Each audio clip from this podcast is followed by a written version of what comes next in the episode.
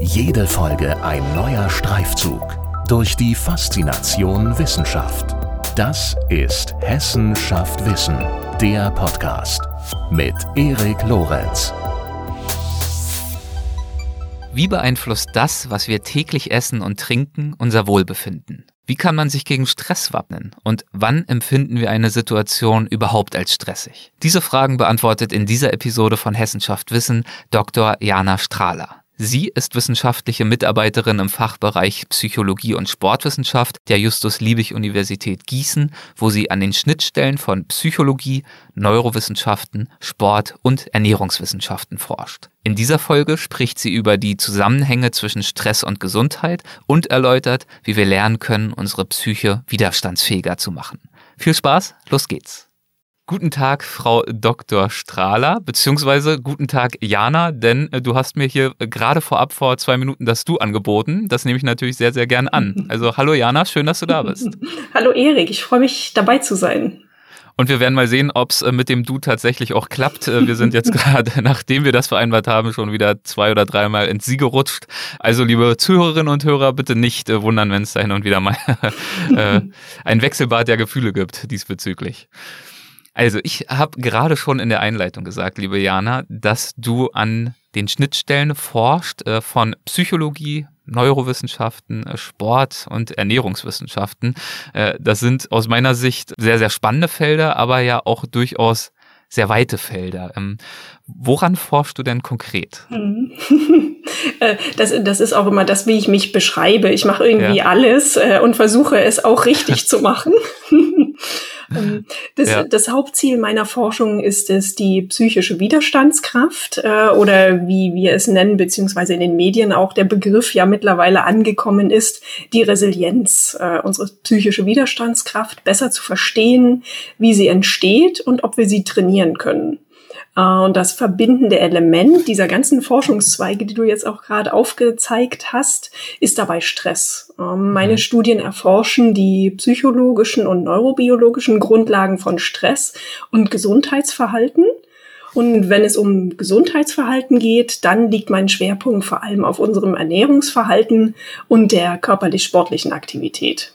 Okay, also hatte ich zumindest schon mal damit recht, dass es wirklich äh, zeitlich oder sehr, sehr relevante Themen sind mit einem großen Aktualitätsbezug in äh, den Zeiten, in denen wir heute leben. Wir haben ja alle etliche in vielerlei Hinsicht herausfordernde Monate hinter uns. Also Klar, ich rede von den Herausforderungen, die die äh, Covid-19-Pandemie mit sich brachte. Ist ja auch äh, noch längst nicht äh, vollständig überstanden. Und deswegen freue ich mich sehr, dass wir heute über Krisen sprechen und darüber, ähm, wie wir Krisen vielleicht auch äh, bewältigen können, wie wir vielleicht auch trotz Niederlagen, äh, wie es uns gelingt, weiterzumachen und wie wir ja unser Leben insgesamt meistern können. Und all das hängt, und du hast den Begriff ja gerade schon eingeführt, äh, natürlich nicht nur vom Zufall ab, sondern insbesondere auch von unserer Resilienz. Ähm, du hast ihn gerade schon kurz erläutert. Resilienz beschreibt also mehr oder weniger ähm, die psychische Widerstandskraft, über die wir verfügen, richtig? Mhm, genau. Du, du hast auch schon jetzt eigentlich fast mit einer unserer beschreibenden Metaphern eingeführt ja. gehabt, das Stehaufmännchen. Mhm. Also sozusagen Krisen erleben, ja. äh, aber danach eben eben wieder aufstehen können. Ja. Ähm, wenn wir jetzt in, aber in die wissenschaftliche Literatur schauen, was versteht man denn oder wir denn unter Resilienz, dann ist die Frage tatsächlich nicht leicht zu beantworten. Ähm, früher hat man Resilienz als relativ stabile Persönlichkeitseigenschaft Eigenschaft verstanden. Heute wissen wir aber, dass Resilienz ein dynamischer Prozess ist. Also das heißt, die kann sich von Situation zu Situation verändern, aber auch von Zeit zu Zeit sich einfach unterschiedlich äh, ausprägen. Resilienz selber, jetzt vom, vom Wort her, leitet sich vom lateinischen Verb resiliere ab. Das mhm. heißt, äh, zurückspringen in den Ausgangszustand sozusagen. Kommt eher aus der Materialwirtschaft. Damit meinte man äh, oder beschreibt man ein Material, was nach einem nennen wir es mal auch Stress fürs Material, wieder in seinen Ausgangszustand zurückkehrt. Das hat man früher für Brücken beispielsweise verwendet, äh, die sozusagen bei Wind hin und her schwanken. Wenn der Wind vorbei ist, hängt sie aber wieder gerade. das ja. ist, und das hat man jetzt in der Psychologie auf den Menschen übertragen. Und wir beschreiben in der psychologischen Forschung eben Resilienz als die psychische Widerstandsfähigkeit und was hier so das verbindende Element, es gibt viele, viele, über 100 Definitionen, wenn wir in die Literatur schauen, dann ist dieses verbindende Element, dass es einen Stressor gibt. Ähm, das kann eine traumatische Erfahrung sein, also wirklich ein extremer Stressor, aber auch viele kleinere Stressereignisse, die einfach permanent chronisch auftreten, die uns und unseren Körper herausfordern in solchen Situationen ist es völlig normal, so wie du hast auch jetzt gerade schon über die Covid-19-Pandemie gesprochen, ist es völlig normal, sich psychisch beeinträchtigt zu fühlen, beispielsweise unter Schlafstörungen zu leiden oder in Stimmungstief zu rutschen. Aber nach einer gewissen Zeit funktionieren resiliente Personen wieder, sind leistungsbereit und nehmen aktiv am, am Leben teil. Das heißt, Resilienz entsteht aus der Wechselwirkung von einem Stressor, den wir erleben, dem wir ausgesetzt sind und wie da wir bzw. das Individuum allgemein gesprochen darauf reagiert. Mhm. Und wovon hängt ab, wodurch unterscheidet sich, ob wir über diese Resilienz verfügen? Ist das eher angeboren? Ist das eher mhm. erlernt? Lässt sich mhm. das überhaupt sagen? Das ist eben auch die äh, spannende Frage, mit der sich die Resilienzforschung beschäftigt. Mhm. Ähm, jetzt von dieser eben dargestellten Definition, also ein Verlaufsmuster nach dem Eintreten eines Stressors, ähm, gehen wir davon aus, dass es irgendwie eine Konfrontation eben mit einem Stressor geben muss äh, sowie das Vorhandensein von bestimmten Resilienzfaktoren, die in einer erfolgreichen Anpassung an diesen Stressor resultieren. Das heißt, so eine stabile Aufrechterhaltung unseres Funktionsniveaus, dass wir zur Schule gehen können, dass wir zur Arbeit gehen können, dass wir in der Familie äh, funktionieren, in unserem sozialen Umfeld. Äh, das heißt, ob jemand resilient ist oder eine resiliente Reaktion auf ein Trauma oder starken Stress zeigt, ergibt sich aus dem Zusammenwirken verschiedener Faktoren. Einmal Faktoren in der Person selbst, das sind die sogenannten psychologischen Resilienzfaktoren, aber eben auch aus dem traumatischen Ereignis, ähm, geht, ist das vorübergehend, hält es lange an ähm, wie Naturkatastrophe, die geht eher schneller vorbei, aber natürlich die Nachwirkungen, die anhalten, oder wirklich so ein sehr, sehr langes Ereignis wie die aktuelle Pandemiesituation. Ja, ja. Und als psychologische Resilienzfaktoren, um jetzt sozusagen wirklich nochmal im, im, Detail auf die Frage auch ähm, ja. zu, zurückzukommen, da gibt es verschiedene Personenmerkmale, von, von denen wir wissen aus der Forschung, dass sie eher mit resilienten Reaktionen und Resilienz äh, im Zusammenhang stehen. Und das Wichtigste, was sich im Prinzip über alle Studien hinweg immer, immer wieder zeigt, ist der, dass der wichtigste Aspekt der Resilienz soziale Unterstützung ist. Das heißt, wenn wir über ein dichtes Netz an, an Beziehungen verfügen, ähm, Kontakte, soziale Kontakte machen uns einfach widerstandsfähiger und helfen uns mit Krisen besser umzugehen. Das ist so okay. mit der große Resilienzfaktor. Natürlich gibt's noch viel, viel mehr. Ähm, über die können wir auch gern in, in der Folge jetzt sprechen. Ja, also das heißt, dass, aber das ist schon mal ein Faktor, der eher in unserem Umfeld begründet liegt mhm. und weniger sozusagen in uns selbst verankert ist. Richtig, ähm, genau. Also sagen wir so, der mit der stärkste Resilienzfaktor ist ein Umweltfaktor. Ja. Genau. Und wie, wie du jetzt sagst äh, oder mich zurückholst auch in, in unsere Diskussion, ist natürlich die Personenfaktoren. Ähm, und hier ist einer der wichtigsten Faktoren das Erleben von positiven Emotionen. Das heißt, wenn ich meinen Fokus nicht so permanent auf das, also natürlich immer auch mal mal wieder, ähm, aber nicht nur auf das Negative lenke, sondern vor allem auf die Situationen und äh, Dinge schaue, die gut laufen in meinem Leben. Was macht mich zufrieden? In welchen Situationen geht es mir gut? Wo erlebe ich etwas Schönes? Und diese positiven Emotionen oder das Erleben oder sich dann daran erinnern oder das Bewusstmachen dieser Emotion, das kann man tatsächlich trainieren. Mhm. Beispielsweise in einem Glückstagebuch oder dass ich das, mir. Das wäre jetzt so eine Frage gewesen, ja. weil das, das äh, sagt man ja oft. Mensch, denk positiv, dann mhm. wird das schon alles. Das ist ja aber natürlich gerade für diejenigen unter uns, denen das vielleicht nicht so leicht fällt, äh, positiv zu denken, stolz zu sein, wenn man auch mal was erreicht hat. Ähm, ja, wahrscheinlich nicht so leicht umzusetzen, wenn ich äh, traditionell eher ein bisschen skeptischer, ein bisschen negativer, mhm. ein bisschen zurückhaltender bin. Genau, nee, also das, das beschreibst du vollkommen richtig. Das, äh, das ist äh, was, was ich nicht nur im, im persönlichen Kon Kontakt mit Freunden und Bekannten immer wieder höre, sondern was wir auch in unserem klinischen Alltag als äh, Psychologen und Psychotherapeuten erleben. Und dann ist eben das Führen eines solches positive Erlebnisse Tagebuchs ein möglicher Weg, wie was den wir vorschlagen, mhm. ähm, dass man sich mal ausprobieren kann, auch einfach, ob man oder wie, wie das funktioniert. Und ähm, da das erleben wir sehr erfolgreiches, als sehr erfolgreiche Intervention. Lässt sich denn sagen, welcher Anteil der Menschen so in etwa das Glück hat, schon von vornherein mit einer ziemlich starken psychischen Resilienz ausgestattet zu sein? Also ich glaube, wir kennen ja alle Menschen in unserem Umfeld, die zum einen über eine sehr, sehr starke psychische Resilienz verfügen, die mit äh, Rückschlägen äh, bewundernswert umgehen können, ob es nun der Verlust eines Jobs ist oder vielleicht sogar das Versterben eines Familienmitglieds, die dann nach einigen Wochen oder Monaten doch wieder ähm, ja relativ schnell zurück ins Leben finden und auch ihr Glück wiederfinden, ihre Zufriedenheit. Und dann gibt es aber auch äh, Mitmenschen, ich kenne zumindest einige, die werden gefühlt schon äh, dadurch ähm, aus der Bahn geworfen, wenn irgendwie mal, ich weiß es nicht, äh, das Internet nicht äh, so funktioniert wie geplant oder die äh, Smartphone-Rechnung äh, höher ausfällt, als man gedacht hat und man sich, sich das nicht so richtig erklären kann. Also so Kleinigkeiten im Alltag, die dann zu einer großen emotionalen oder psychischen Belastung führen. Lässt sich denn sagen, welcher Anteil der Menschen das Glück hat, von vornherein mit einer eher starken psychischen Resilienz ausgestattet zu sein? Hm, mein, meine Nachfrage auf die Frage, möchtest du eine ja. Prozentanzahl von mir wissen? Äh, oder weil ich würde jetzt tatsächlich lieber auf die Eigenschaften in meiner Antwort zu, zu sprechen kommen, die einfach eine resiliente Reaktion auf Stress und Traumata wahrscheinlicher machen. Ja, wenn das äh, sinnvoller ist, äh, gerne eine äh, wissenschaftlich sinnvolle Antwort. Vielleicht lässt sich das auch nicht so sagen. Ein Drittel hm. ist irgendwie resilient und zwei Drittel weniger das oder so. Lä lässt sich ich tatsächlich. Also es gibt ein paar Längsschnittuntersuchungen, ja. Äh, vor allem in, in den USA sind, sind die gelaufen, die wirklich sich beispielsweise verschiedene Naturkatastrophen angeschaut haben im Längsschnitt und wie verschiedene Personen darauf reagieren. Das sind relativ große Untersuchungen mit mehreren tausend TeilnehmerInnen.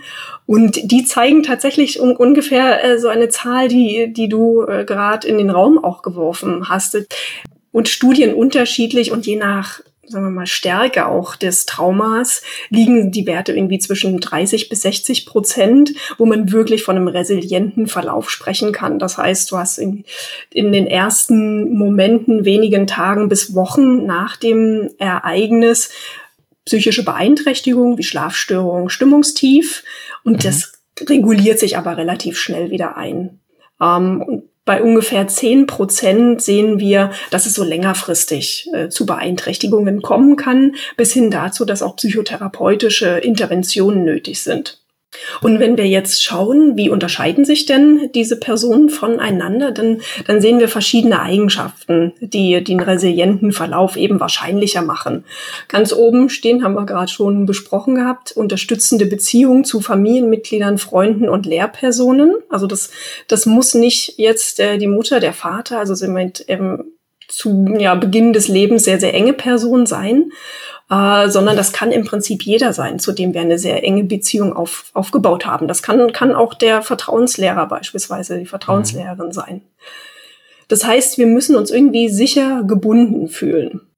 Und ich glaube, Sie haben auch in einem Interview mal erklärt, dass es ja sogar ist, dass sich äh, wissenschaftlichen Erkenntnissen zufolge solche enge Beziehungen und dieses Gefühl eben sozial auch wirklich ja, gefestigt zu sein und unterstützt zu werden, dass sie sich auch tatsächlich positiv auf das Immunsystem, mhm. auf das Herz-Kreislauf-System auswirken, sogar lebensverlängernd äh, wirken können. Also es geht weit darüber hinaus, dass äh, diese sozialen Beziehungen so ein, so ein weicher Feel-Good-Faktor sind. Richtig, genau. Da, ja. da gibt es mittlerweile sehr, sehr robuste Befunde, welche auch körperlich positiven Effekte, soziale Bindung haben kann. Mhm. Und, und du sprichst es gerade schon an, Immunsystem funktioniert besser, wir sind geschützter vor Erkältungskrankheiten ähm, beispielsweise. Weise. Ja, von, mhm. von daher, da, da ist wirklich ein sehr kräftige, kräftiges Medium oder ähm, ja, kräftiger Faktor einfach auch ja, am Werk. Ja, ja. Ähm, weitere Resilienzfaktoren äh, sind auch höhere Intelligenz. Ähm, auch, auch das zeigen uns Studien. Dann ein hohes Engagement und Leistungsmotivation. Das, das sehen wir tatsächlich auch in den Untersuchungen. Dann ein weiteres. Führen ähm, die zu Resilienz oder ist es eher andersrum, dass resiliente Menschen eher auch bereit sind, sich zu engagieren? Äh, kann ich tatsächlich nicht beantworten, diese Aha. Frage, weil es dafür einfach zu wenig Längsschnittstudien gibt, aus denen wir sagen können, was ist Henne und Ei? Ja, genau. also was, was, was kommt mhm. zuerst? Ähm, das sind meistens querschnittliche Untersuchungen ähm, und eben die wenigen längsschnittlichen ze zeigen aber, wer von vornherein hoch engagiert ist, leistungsmotiviert, vor allem auch in der Lage ist, sich selber und seine Emotionen auch so ein bisschen zu, zu regulieren, auch das macht resiliente Menschen aus. Mhm. Mm, und ein weiter, weiterer wichtiger Punkt ist auch die Tendenz, dass man diesen Stressor oder auch traumatische Erfahrungen nicht irgendwie als etwas bewertet, was einen zusammenbrechen lässt, irgendwie als besondere Bedrohung, sondern wenn das als Herausforderung verstanden wird. Also so diese, dieses positive äh, auf, auf, mit, auf eine Situation zugehen oder auch das aktive Zugehen auf, auf die äh, Situation begünstigen ja. Resilienz. Ja. Und hier lässt sich tatsächlich auch sagen, da sind wir mit der Forschung, gibt's erste Hinweise, dass auch äh, solche Eigenschaften wie Spiritualität, also der Glaube an das Sinn, an den Sinn im, im Leben eine Rolle spielen.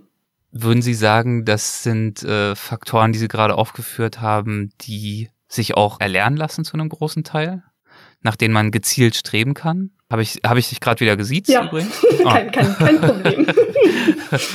ich habe es ja angekündigt, das wird schwer, das äh, kenne ich schon bei mir. Na gut, ähm, wir hatten ja gerade schon über das Thema äh, positiv denken, stolz mhm. äh, sein und so weiter ähm, besprochen.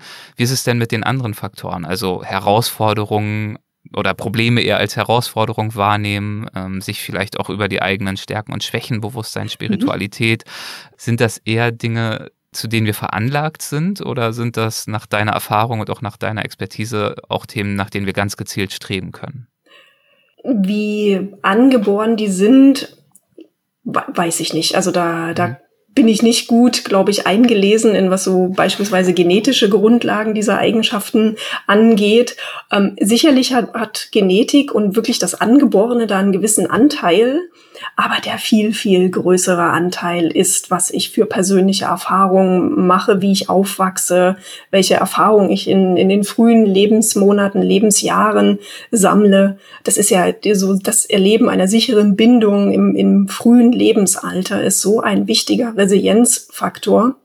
Und genauso lassen sich andere äh, die, die anderen angesprochenen Eigenschaften trainieren klingt, klingt immer so ein bisschen her herausfordernd, aber so ist es einfach. Also wir, wir haben stärken, ja. äh, genau lassen sich stärken. wir haben vers verschiedene Verfahren, ähm, die die wir dafür tatsächlich einsetzen können, um zu trainieren. Mhm. Was sind das für Verfahren? Ähm, du hast es ja selber gerade schon an, angesprochen gehabt mit dem äh, sich über seine eigenen Stärken und Schwächen bewusst werden. Das ist, äh, das ist ja im Prinzip das, sich mal die Zeit nehmen dafür, ähm, was oder sich bewusst werden, was kann ich besonders gut, ähm, wo brauche ich vielleicht Hilfe, an wen wende ich mich, wenn ich diese Hilfe brauche, Sie, äh, sich dessen ein, einfach, also das bewusst machen mhm. hilft. Ja, okay.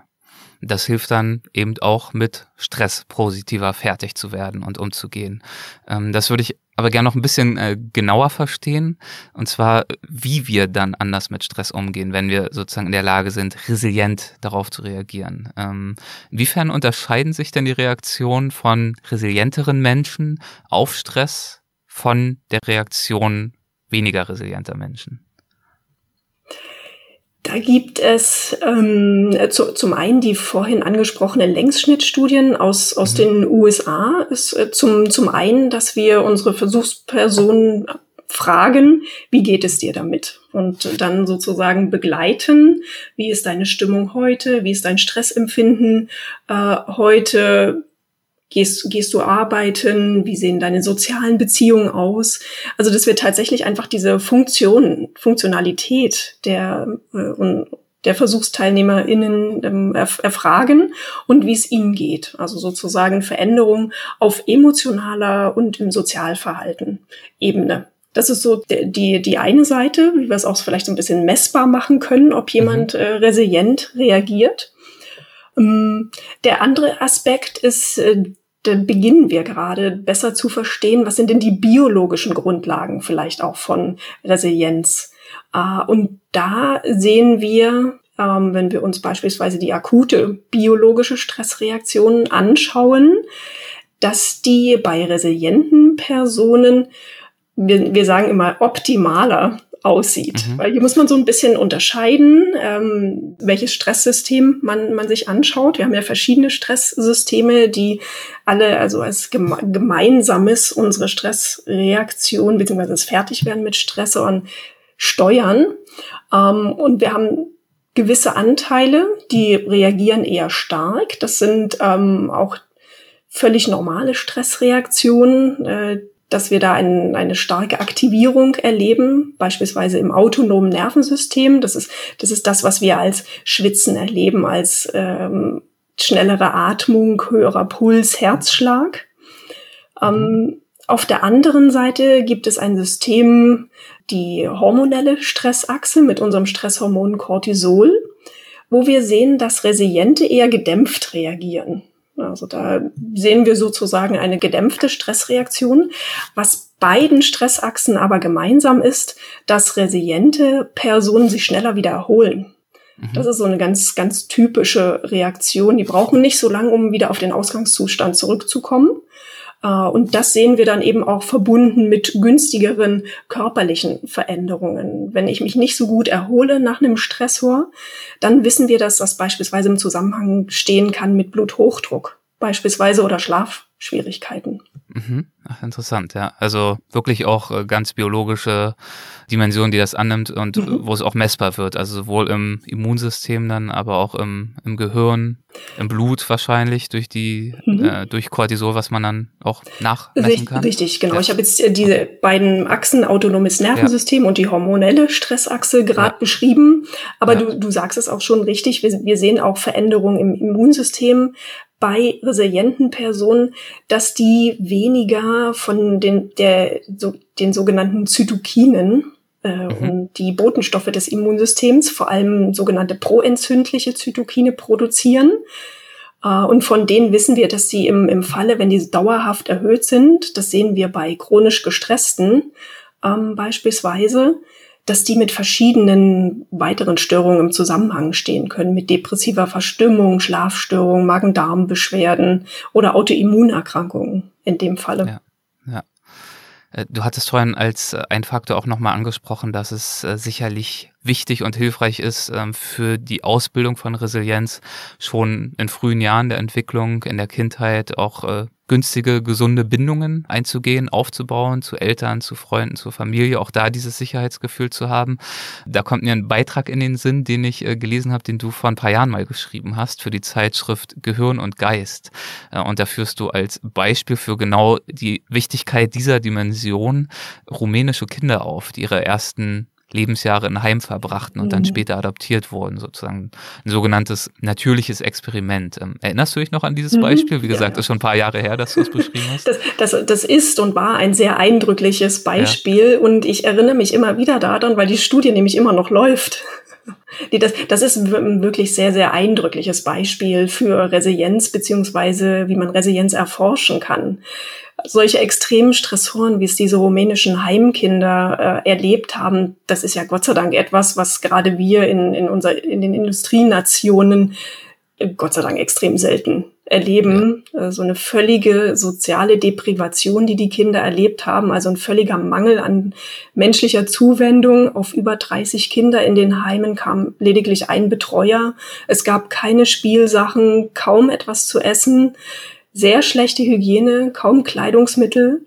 Und das ist, glaube ich, für jeden nachvollziehbar, ohne dass ich jetzt Studien zitiere, dass eine solche Deprivation gravierende körperliche und psychische Folgen haben kann und hat, die bis ins Erwachsenenalter reichen. In diesem Beispiel bei den, der rumänischen Heimkinder war es so, dass nach dem Sturz des de Diktators Ceausescu, ich hoffe, ich weiß nicht genau, ob ich ihn richtig ausspreche, ähm, sind viele der rumänischen Heimkinder von Familien in Westeuropa adaptiert worden. Äh, und ab Anfang der 1990er Jahre haben dann eben die beiden britischen Entwicklungsforscher Michael Rutter und äh, Edmund Sonoba Bark äh, vom King's College in London 144 dieser Kinder, die nach Großbritannien gekommen sind, im Rahmen eben einer wissenschaftlichen Studie begleitet. Ich habe es schon eben angedeutet, die Studie läuft heute noch.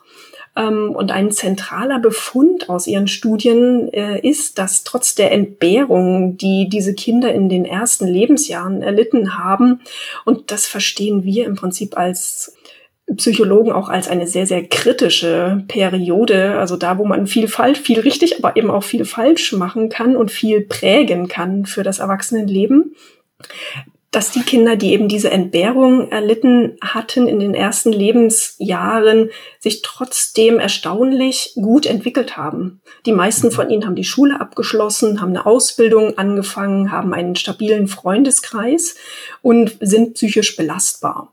Auch hier wieder die Zahl, die vorhin schon so im Raum schwebte, ungefähr sehr, sehr gut an dem Projekt auch zu sehen. Circa ein Drittel der untersuchten ehemaligen Heimkinder hatte mit Anfang 20 noch keinen Job, war noch auf Jobsuche. Heißt aber im Umkehrschluss auch, dass die überwiegende Mehrheit der Kinder diesen extremen Erfahrungen relativ unauffällig bewältigt hat. Heißt das denn dann, dass die frühen äh, Jahre eines Lebens äh, doch nicht so entscheidend sind, wie man dachte? Oder was ist sozusagen die, die Erkenntnis aus diesem Beispiel? Die, die Erkenntnis äh, ist, äh, dass wir auch im Erwachsenenalter oder im jugendlichen Alter noch sehr prägbar ist.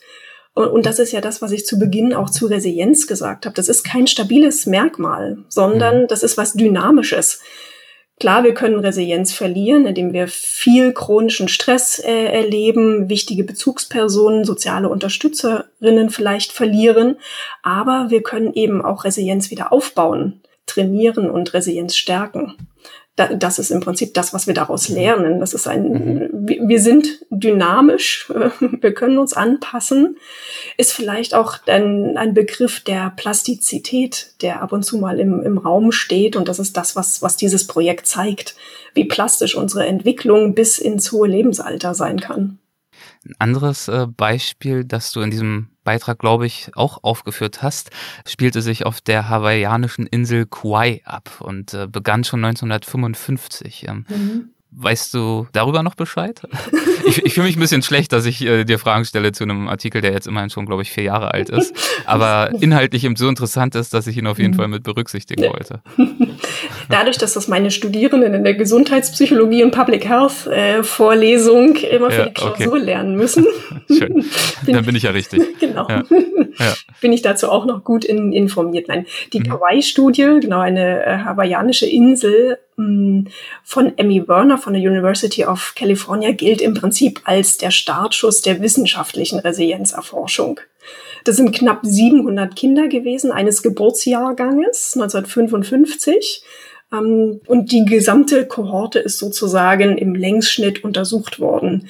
Zu Beginn relativ regelmäßig, jedes halbe Jahr, dann jedes Jahr, dann sozusagen nur noch größere Lebensabschnitte wie Jugendlichenalter, junges Erwachsenenalter, mittleres Erwachsenenalter. Und dieses Projekt war eines der ersten, was uns eben biologische und psychosoziale Risikofaktoren aufgezeichnet hat, beziehungsweise eben Schutzfaktoren.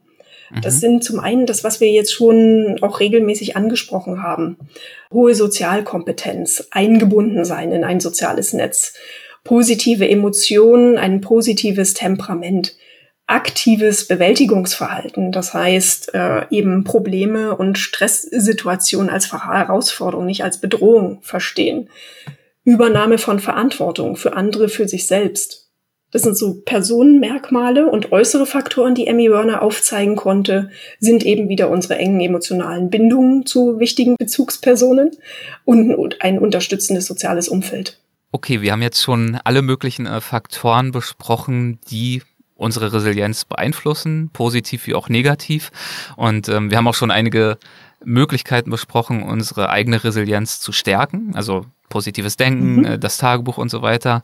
Sicherlich auch Sport, da kommen wir nochmal zu. Aber wenn ich jetzt so ganz gezielt mich hinsetze und darüber nachdenke, okay, ich möchte besser mit Stress fertig werden, ich möchte resilienter werden. Ähm, Wie fange ich an, über so eine Frage nachzudenken? Was kann ich da ganz proaktiv tun? Hm, genau. Das sind Fragen, mit, dem, mit der wir uns natürlich auch in, in der Anwendung unseres Wissens, unserer Forschung be beschäftigen. Und da haben wir schon konkrete Hinweise, einfach auch, welche Faktoren führen dazu, dass wir resilienter, widerstandsfähiger werden. Das eine, wir, wir haben es besprochen, wird sicherlich auch nochmal Thema werden, ist natürlich ein dichtes soziales Netzweben. Das soziale Netz mhm. fängt uns in Krisen auf, unterstützt uns.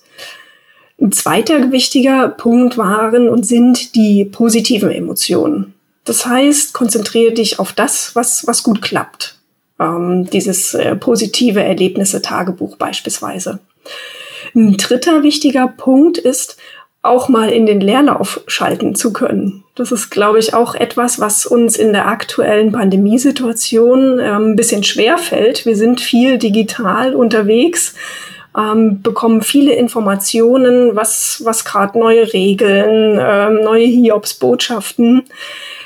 Das heißt, äh, in den Leerlauf schalten, einfach mal ausmachen das Handy, einfach mal sich rausnehmen aus Informationen, ähm, beispielsweise einfach aus, aus dem Fenster schauen. Das, das muss nicht sein, dass man, dass man ein Buch liest, sondern einfach mal Pause machen und dem Gehirn auch so ein bisschen oder dem Kopf die Chance geben, innezuhalten und durchzuatmen. Mut zur Muße sozusagen. Das ist sehr, sehr gut gesagt. Mut zur Muße, ja. Wir, wir, gönnen uns keine Langeweile mehr. Ja, das, ja. ist tatsächlich auch was, was ich an mir selber erlebe, dass da muss ich mich auch an der eigenen Nase fassen. Ja. Äh, gönne dir Langeweile. Mhm. mhm. genau.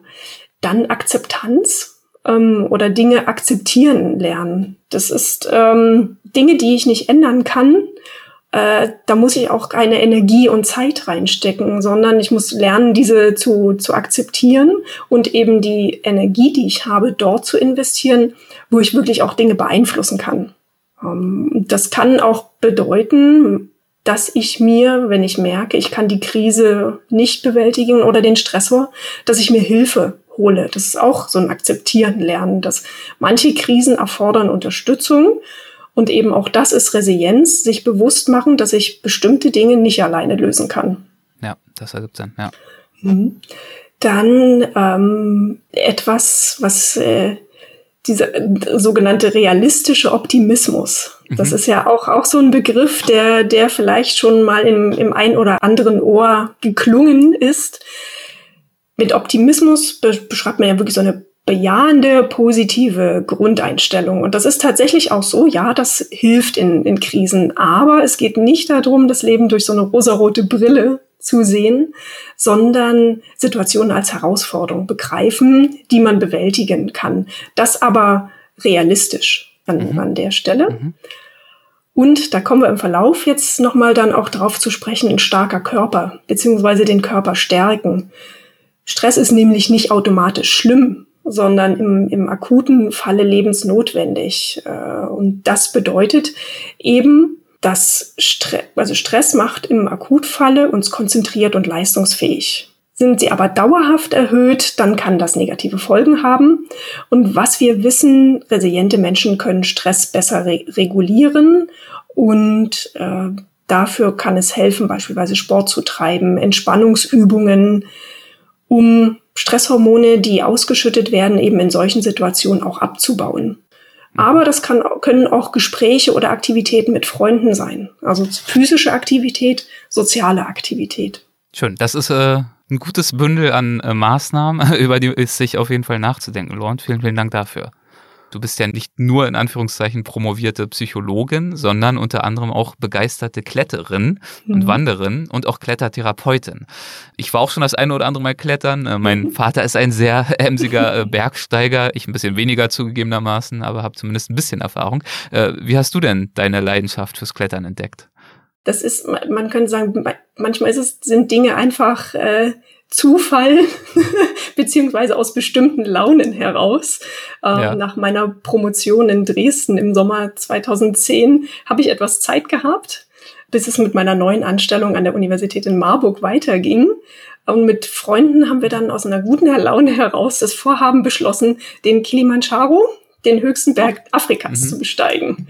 Mhm. Ähm, und hier muss ich sagen, diese Reise war eine für mich sehr prägende, nicht nur die afrikanische Kultur eben kennenzulernen, sondern eben auch bei diesem massiven Sauerstoffmangel am, am Berg hm. zu sein. Das ist wirklich eine, eine sehr, sehr einschneidende Erfahrung für jemand, der sich eigentlich als jemand sehr kontrolliertes äh, erlebt ja. und äh, auch jemand, der vielseitig interessiert ist, würde ich jetzt mal ähm, von, von mir behaupten. Und dann an, an den Berg zu kommen, Sauerstoffmangel zu erleben und zu erleben, wie sich so das, was dir im, im Kopf rumschwirrt, einfach auf ganz wenige Dinge reduziert. Wirklich die essentiellen Dinge. Wie, Im Zweifel auf den nächsten Schritt. Richtig, genau. Im Zweifel ja. der nächste Schritt. Äh, ja. ja, wie, wie schlafe ich heute? Also kann ich sagen, ich habe fünf Tage nicht geschlafen. Gefühl, also gefühlt sicherlich ein bisschen. Ja, und das war einfach so einschneidend für mich, äh, dass ich wusste, okay, das, das möchte ich wissen, warum das so ist. Ich weiß nicht, ob ich es nochmal erleben möchte. ja. Es ist, es ist natürlich jetzt nur für diejenigen, die da noch kein konkretes Bild haben, am Kilimanjaro klettert man noch nicht unbedingt aktiv. Es ist eher eine anspruchsvolle, wirklich anspruchsvolle Wanderung. Ähm, aber natürlich diese Grenzerfahrung aufgrund der Höhe und aufgrund dieser ja, langen Zeitspanne an äh, physischer und auch ja damit mentaler Anstrengung, die ist natürlich äh, wirklich eine Grenzerfahrung. Ne? Mhm. Genau, ja. Das, ja, das, das wollte ich jetzt äh, noch, noch im Anschluss bringen, ah. dass die, die Erfahrung ja. am Berg, der auch wenn der rein tech, klettertechnisch oder bergsteigertechnisch ja. gesehen wirklich wenig anspruchsvoll oder deutlich weniger anspruchsvoll ist als andere Berge, hat mich das geprägt. Äh, und dann kam eben mein Wechsel nach Marburg und die dortige Neueröffnung mhm. der Kletter- und Boulderhalle. Mhm. Und das ist so, Zufall, sozusagen ja. Äh, das, das zweite ähm, Ereignis gewesen, dass ich einfach zum Thema Klettern gekommen bin. Und wie bist du dann dazu gekommen, äh, dich dann auch noch zur Klettertherapeutin mhm. ausbilden zu lassen? Zum einen natürlich meine persönlichen Erfahrungen einmal am, am Berg, aber auch mhm. dann in, in der Kletterhalle, beziehungsweise das erste Mal oder die ersten Male draußen am Felsen zu, zu klettern. Und was ich da erlebt habe, dieses Abschalten müssen regelrecht, äh, die pure Konzentration auf den Moment, weil es ist einfach so ein, ein Fehler äh, bedeutet im, im schlimmsten Fall eben, dass ich nicht nochmal klettere. Und 2013 äh, habe ich dann auf einer, in München auf einer Tagung einen Kollegen aus der Psychiatrie getroffen, der seit einigen Jahren eine zertifizierte Ausbildung zum Klettertherapeuten beziehungsweise Klettern in der Psychotherapie anbietet. Und so kam dann eins zum anderen. Ich habe den Kurs mitgemacht äh, und dabei einfach auch erlebt, welche, ja, welche Kraft einfach auch dieses therapeutische Klettern bei psychischen Störungen haben kann. Wie kann ich mir diese Kraft vorstellen, beziehungsweise die Verbindung von Klettern und Therapie? Mhm. Ähm, Klettertherapie ist eine Therapieform, die sich dem Klettern bedient. Also bisher wurde das äh, vor allem in der Kinderheilkunde angewendet oder in der Orthopädie beziehungsweise Rehabilitation. Aber auch für die Psychotherapie ist Klettern extrem spannend. Beim psychotherapeutischen Klettern beziehungsweise auch dem Bouldern, das heißt Klettern in, ohne Seil in Absprunghöhe auf Weichbodenmatten, geht es nicht primär darum, eine Route zu bewältigen. Ähm, in der Psychotherapie bedient man sich dem Klettern, um Eigenwahrnehmung und die gesunde Selbsteinschätzung zu schulen. Mhm. Klettern setzt ein soziales Miteinander voraus. Wir müssen Verantwortung übernehmen, Vertrauen entwickeln. Und wo kommt das im Prinzip stärker zum Tragen äh, als beim Sportklettern, wo wir ja auch von Seilpartnerschaften regelrecht sprechen. Was wir trainieren im äh, therapeutischen Klettern ist Eigenständigkeit. Es mhm. bietet sich die Möglichkeit, mit Grenzerfahrungen in Kontakt zu kommen, ohne eine wirkliche Gefahr einzugehen. PatientInnen erhalten die Chance, durch das Klettern einfach auch aus ihrer Komfortzone auszubrechen. Das Klettern besteht wie kaum etwas anderes. Du hast bis selber geklettert, fast ausschließlich aus Problemen. Wenn wir hm. bouldern oder wenn, wenn wir klettern, dann sprechen wir ja auch immer, der nächste Zug, das ist ein Problem, mhm, mhm. die es zu lösen gilt. Und das macht auch diesen motivierenden Charakter von Klettern aus. Klettern motiviert und ist ein Problem Boulder-Problem eine Route geschafft, wird dieses, diese Handlung, dass wir das geschafft haben, die erfolgreich zur Problemlösung geführt hat, als sinnvoll eingeschätzt, erlebt und dann natürlich auch als, es lohnt sich, das zu wiederholen, nochmal zu machen. Und dann eben auch nicht mehr nur als Problem, sondern als äh, bewältigte Herausforderung. Richtig. Und das ist ja wiederum auch eine Dimension der äh, Resilienzfaktoren, die du vorhin aufgeführt hast. Richtig. Ja. ja also auch in diesem Zusammenhang dann hilfreich. Mhm. Ja, schön. Ähm, ja, also man merkt daran schon, dass du dich äh, auch aber nicht ausschließlich äh, theoretisch mit diesen Themen beschäftigst, sondern ja auch ganz praktisch. Und zwar aus deinen eigenen Erfahrungen heraus, aus deinen eigenen Hobbys heraus, aber natürlich auch äh, in Arbeitsgruppen zum Beispiel und in Forschungsgruppen mhm. an der Uni Gießen, wo du ja heute arbeitest. Ähm, könntest du dafür ein Beispiel geben, womit ihr euch äh, dort in diesen Arbeitsgruppen momentan beschäftigt in Bezug auf Resilienz? Mhm. Mm, zum einen würde ich da ein Projekt äh, kurz beschreiben, wo wir uns tatsächlich mit Bouldern äh, beschäftigt ah, ja. haben und wie das zu positiver Stimmung beziehungsweise Symptomreduktion bei Depressiven führen kann. Zusammen mit den Kletterhallen in Marburg und Gießen haben wir verschiedene Projekte initiiert gehabt, die sich eben der Erforschung der Mechanismen widmen. Und die Ergebnisse dieser Projekte sind sehr vielversprechend. Äh, zum Beispiel ein Projekt mit der Kletterhalle in Marburg, wo wir vier Wochen ein Boulder-Training durchgeführt haben, zweimal die Woche, ähm, zwei Stunden. Verbesserte bei Personen eben mit die eine leichte depressive Symptomatik. Wir konnten aus ethischen Gründen äh, nicht mit Patienten, PatientInnen arbeiten reduzierte deutlich die Depressionssymptomatik und dieser Effekt blieb auch bis zwölf Wochen nach dem Training stabil. Also mhm. das ist wirklich sehr, sehr vielversprechende erste Untersuchung zu den Effekten eines reinen Boulder-Trainings auf depressive Symptome. Mhm, schön. Und das wird dann sicherlich ausgewertet durch Fragebögen. Richtig, genau. In, in dem Fall haben wir Fragebögen mitlaufen lassen. Die sind auch schon ausgewertet. Was wir aber auch noch gemacht haben, wir haben Herzrate und Herzratenvariabilität mitgemessen. Das heißt, wie dynamisch äh, reagiert das Herz in Stresssituationen. Diese Variabilität kann auch als Resilienz oder wird von einigen Autoren als Resilienzmarke auch mit beschrieben. Da sind wir aber noch in der Auswertung. Okay, und das würde bedeuten, ähm, also die Erwartungshaltung wäre, dass äh, diese Herzratenvariabilität sich dann auch positiv verändert über die Zeit. Richtig, genau, dass, die, dass sie größer wird sozusagen, dass ja, die Variabilität okay. größer wird, was damit ein Zeichen sein könnte, dass wir unter Stress flexibler reagieren können. Mhm, mh, okay. Genau. Äh, wenn wir jetzt immer mehr die Möglichkeit haben, unsere biologische Reaktion auf Stress eben wirklich auch zu analysieren, auszuwerten, zu verstehen. Gibt es denn auch medizinische Möglichkeiten oder medizinisch-biologische Möglichkeiten, die Resilienz eben auch auf diese Weise mhm. zu stärken? Also medizinisch, zum Beispiel irgendwie in unser Nervengerüst einzugreifen und ähm, dort eben die Resilienz zu stärken? Mhm. Ich kann mir prinzipiell gut vorstellen, dass es dazu irgendwann zumindest teilweise mal die Möglichkeit gibt. Noch haben wir die nicht. Ah, ich möchte hier aber viel lieber betonen, dass Resilienz, äh, wie wir jetzt schon mehrmals ja auch besprochen haben, aus dem Zusammenspiel von Mensch, Umwelt und Stressereignis entsteht. Das ja. heißt, diese Biologie, die Biologie dahinter ist eine Stellschraube im, im großen Ganzen. Weshalb ich nicht glaube, dass es die Stellschraube ist, sondern das ist alles ein Zusammenspiel verschiedenster Faktoren. Und deswegen hast du die auch so schön vorhin nochmal zusammengefasst.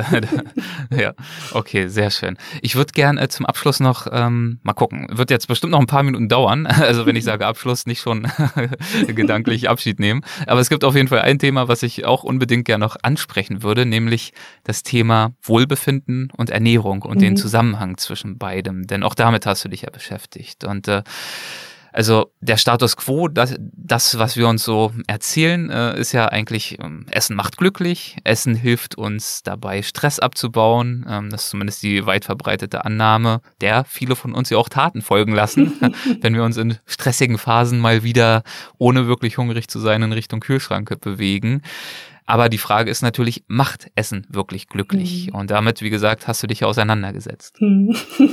vielleicht, vielleicht zu, zunächst ja. vorweg, ähm, du sprichst jetzt die eine Richtung an. Einfluss mhm. von Essen auf unser Wohlbefinden. Ähm, das ist auch eine Richtung, mit, mit der wir uns beschäftigen wissenschaftlich. Aber genauso beschäftigen wir uns mit der anderen Richtung. Wie beeinflusst unser Stresserleben, unser Wohlbefinden, unser Ernährungsverhalten? Das ist, glaube ich, auch was, mhm. was, was viele von uns kennen. Das sogenannte Stressessen oder Andersessen äh, un, unter Stress beziehungsweise unter negativen Emo Emotionen. Ähm, das ist auch ein, ein Forschungsfeld. Aber Comfort Food, das ist sozusagen ja die, das, das Konstrukt hinter diesem Zusammenhang, ob Essen oder hinter der Frage, ob Essen glücklich macht. Äh, und das kommt tatsächlich ganz darauf an, wen wir fragen. Wenn wir ganz allgemein fragen, gibt es ein Essen oder Lebensmittel, was sie glücklich macht, dann haben die meisten unserer Befragten direkt eine Vorstellung, welches Lebensmittel oder welches Gericht das ist. Wir nennen das dann Comfort Food, ich hatte schon kurz äh, angesprochen. Und ganz allgemein ging die Wissenschaft lange davon aus, dass das typische Comfort Food kohlenhydratreich und leicht zuzubereiten ist. Also so was hochkalorisches, ob das jetzt süß oder salzig ist, gar nicht, das macht nicht so den Unterschied. Das sind aber gar nicht die entscheidenden Merkmale, wie Experimente gezeigt haben. Also das, äh, da gibt's einige Experimente, die sozusagen angedachte Komfort oder von denen wir annehmen, dass diese Lebensmittel einen gewissen Komfort bedeuten, ähm, dass das tatsächlich gar nicht so allgemein nachgewiesen werden konnte im Experiment, sondern vielmehr sind es die Emotionen und Erinnerungen, die mit diesem Essen verknüpft sind. Also ja, es gibt Comfort Food. Das bedeutet aber für jeden von uns was ganz Individuelles und anderes. Mhm. Okay, aber es ist äh, definitiv eben nicht so, dass ähm, süße, hochkalorische Richtig. Speisen äh, tatsächlich unser Stresslevel ähm, mhm. biologisch bedingt reduzieren. Nein. Ja, dann äh, müssen wir uns das wohl nochmal äh, überlegen oder vielleicht jetzt noch sind noch mehr angeraten, äh, uns das abzugewöhnen, wenn es ja nicht nur ungesund ist, sondern auch noch nicht mal wirklich was bringt. Mhm. Be beziehungsweise überlernen. ja, überlernen, ja. Genau. Also quasi die emotionalen Assoziationen ähm, ja, herzustellen mit gesunden Lebensmitteln. Richtig. Ja, okay. Ja. Äh, und äh, das muss man ja sagen, genau das liegt ja auch im Trend. Also gesund essen, gesund leben. Ähm, viele Menschen machen ja einen gesunden Lebensstil regelrecht zu ihrem zentralen mhm. Lebensthema, nehmen das Thema sehr, sehr ernst. Ähm, wie bewertest du diese mhm. Entwicklung und mhm. diese stärkere Orientierung hin zum gesunden Leben? Zu, zunächst für mich als Gesundheitspsychologen ist das natürlich ein, eine sehr, sehr gute en Entwicklung. Ähm, dass man hat sozusagen jetzt schon auch durch Social Media gef gefördert so ein bisschen den Fuß in der Tür. Schon, schon direkt. Mhm. Gesunde Ernährung, regelmäßiger Sport und Fitness li liegen im Trend. Ähm, jetzt ist es an uns sozusagen, Aufklärungsarbeit zu leisten. Was heißt gesunde Ernährung? Ähm, wie viel Sport ist, ist gesund? Welche Art von Sport ist vielleicht gesünder als, als anderer Sport? Das sind sozusagen Aufgaben, die, die vor uns liegen. Das ist die eine Seite. Die andere Seite sind aber natürlich auch negative Folgen zu betrachten, die vielleicht einen übermäßigen Interesse an gesunder Ernährung bedeuten können oder ein zu viel an, an Sport treiben negative Folgen können beide. Kann es das geben? Zu viel Sport, zu viel gesunde Ernährung? Gute Frage, ich sag ja. mhm. Ein Problem können beide Verhalten oder zum Problem können beide Verhalten nämlich dann werden, wenn das Verhalten zum Zwang wird. Also sowohl Sport als auch gesundes Essen kann zur Sucht werden. Hierbei ist das Phänomen der Orthorexie äh, eins, was immer mehr mediales Interesse erfährt, vor allem in Social Media, aber auch wissenschaftliches Interesse. Orthorexie beschreibt Personen, die sich zwanghaft gesund ernähren oder sich zwanghaft für gesunde Ernährung interessieren. Im Falle von Orthorexie, aber auch Sportsucht verlieren die Betroffenen regelrecht die Kontrolle über ein eben zunächst normales und gesundes Verhalten. Das, das kann in, im Falle eben zu körperlichen Beeinträchtigungen führen, wie beispielsweise Mangelernährung oder Mangelversorgung des Körpers, psychische Beeinträchtigungen, ähm, weil ich beispielsweise, wenn ich nicht, mich nicht an meine Regeln halten kann, die ich mir aufgestellt habe, dass das eben mit, mit negativen Emotionen ver verbunden ist, zu negativen Emotionen führt. Oder auch Einschränkungen im Sozialen, wenn ich eben beispielsweise, weil ich permanent im Fitnessstudio bin, meinen familiären Verpflichtungen nicht mehr nachkommen kann. Äh, oder schulischen, studentischen oder universitären Kontext mein, meine Aufgaben nicht mehr wahrnehmen kann, beruflichen Kontext natürlich auch. Oder eben, dass ich Einladungen zum Essen ausschlage, weil ich ja nicht weiß, was da gekocht wird. Und ich dann sozusagen zu mir nehmen würde. Wie weit verbreitet ist dieses äh, Phänomen? Äh, du hast gesagt, es erfährt äh, eine größere Aufmerksamkeit. Mhm. Ist das ein ist das eine weit verbreitete Thematik, die sozusagen um sich greift, mhm. oder sind das Ausnahmefälle? Ist ein bisschen in, wo, wo man schaut und, und wie man danach fragt. Das, ma, das macht so ein bisschen äh, uns jetzt schwer, da tatsächlich schon Aussagen zu machen. Hm, wenn wir aber eher sogenannte repräsentative Stichproben befragen, das heißt, wo alle Altersgruppen dabei sind, alle soziale Schichten, da bewegen wir uns wahrscheinlich im, im Bereich von, von zwei bis fünf Prozent der Bevölkerung, die zum, zumindest ein ja, problematisches Verhalten zeigen, mhm. sowohl was die Sportsucht angeht, als auch was eben die Orthorexie angeht. Das kann aber deutlich höher werden, wenn wir in sogenannte Risikopopulationen schauen. Das heißt, beim Sport sind es natürlich die Ausdauerathleten. Da haben wir es tatsächlich eher mit einem Viertel zu tun, möglicher Betroffener. Mhm. Ähm, bei der Orthorexie scheinen Risikogruppen vor allem jene zu sein, die sich von Natur aus sozusagen viel mit Ernährung beschäftigen. Das können Mediziner sein, Diätassistentinnen, ähm, aber auch Sportler wieder in, in dem Falle oder auch Personen, die, die Yoga machen. Also da ist Ernährung ja und Verzicht in der Ernährung natürlich auch ein, ein Thema, mit dem man sich viel beschäftigt. Prinzipiell nichts Schlechtes, haben wir schon gesagt, wenn das aber sozusagen im Kontrollverlust darüber erlebt ja. wird sind halt äh, die Extreme, die dann Richtig. oft äh, zum Problem mhm. führen. Nicht unbedingt, äh, natürlich nicht das Thema an sich, gesunde mhm. Ernährung, Sport, ganz im Gegenteil. Ja. Äh, nee, schön, dass wir da auch nochmal äh, drüber gesprochen haben. Auch das ist sehr interessant, da nochmal, ähm, ja, bisschen genauer hinzuschauen. Wohlbefinden, Ernährung, äh, wie sehen die Zusammenhänge aus? Mhm. Und äh, sie sind eben doch oft auch etwas komplexer, wie zum Beispiel, welches Essen macht uns wirklich glücklich? Und auch nachhaltig zufrieden mhm. im Vergleich zu dem, was vielleicht so die Common Wisdom ist, äh, ja. die Volksweisheit, äh, der man da vielleicht zu schnell das Vertrauen schenkt, auch in den eigenen Verhaltensweisen. Ähm, ja, vielen, vielen Dank dafür. Ich würde gern äh, zum letzten Teil des Gesprächs kommen und das ist bei uns sind immer die Halbsätze äh, fieserweise. Das heißt, ich würde dir gern mit deinem Einverständnis ein paar Halbsätze anbieten mhm. und wir schauen einfach mal, ob dir dazu was in den Sinn kommt. Äh, wenn ja, was? Muss auch nicht unbedingt jeweils ein Halbsatz sein deinerseits, also knapp oder ausführlich, wie du magst. An der Psychologie insgesamt begeistert mich? Dass es überall eine Rolle spielt. Wir, wir kommen in, in keinem Bereich unseres Lebens ohne sie aus. Mhm. Und wenn wir sie verstehen, machen machen wir unser Leben besser. Hattest du da äh, in deinem Leben selbst äh, mal ein Bewusstsein, ein Gefühl, wo du sagst, da hast du etwas verstanden über Psychologie und konntest das dann tatsächlich auch für dich anwenden, dein Leben besser machen? ähm, ich habe tatsächlich als äh, Studierende der Psychologie an einer Untersuchung zum Einfluss äh, bestimmter genetischer Merkmale auf die akute Stressreaktion teilgenommen. Und im, im Zuge dessen äh, sind, sind bestimmte genetische äh, Marker bei mir auch bestimmt worden. Äh, und da, da kam raus, dass ich tatsächlich über ein, ein sogenanntes Risikogen ver, verfüge. Ich muss da jetzt nicht in, ins Detail darauf gehen, das würde ein bisschen weit führen. Ähm, da habe ich aber verstanden, dass dieses Risikogen nur dann zum Risiko wird, wenn dazu noch äh, eine stressige Umwelt kommt, beziehungsweise eben, wie wir vorhin auch be besprochen haben, eine ungünstige Umwelterfahrung, wenig Bindung in der Kindheit. Ähm, das war dann auch der Moment, wo ich meinen Eltern nochmal gesondert Danke gesagt habe für ihre liebevolle Erziehung. sehr schön, sehr schön. Ja. Eine prägende Erfahrung in meiner Karriere war für mich?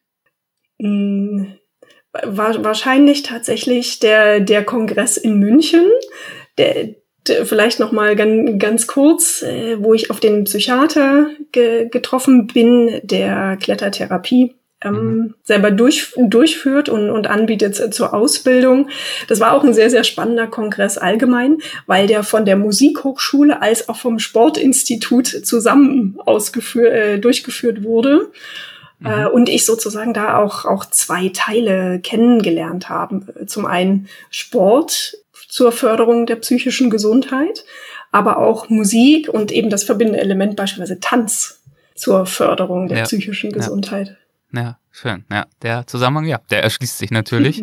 und wahrscheinlich die Wirkweisen, könnte ich mir vorstellen, äh, von Musik und wie auch Sport äh, sind wahrscheinlich zum Teil relativ ähnlich. Äh, deckt, deckt sich. Also zum Guten ja. muss man ja auch sagen, man, man hat immer so ein paar Ideen und, und Theorien und Modelle. Was, was ist denn der Wirkmechanismus? Und da ist man natürlich geprägt. Ich bin jetzt äh, durch die Stressforschung geprägt und Mechanismen, die, die wir eben da ähm, als besonders prominent erachten im Zusammenhang mit Gesundheit und Krankheit. Aber die zeigen sich tatsächlich auch als mhm. äh, vermittelnde Mechanismen sowohl der positiven Effekte von Musik als auch Tanzen und Sport. Meinen Studierenden gebe ich häufig den Rat. Äh, schau über den Tellerrand. Ähm, ja, wir ähm, bilden aus in Psychologie äh, mit all ihren Grundlagenaspekten zu Emotionen, Kognition, Motivation.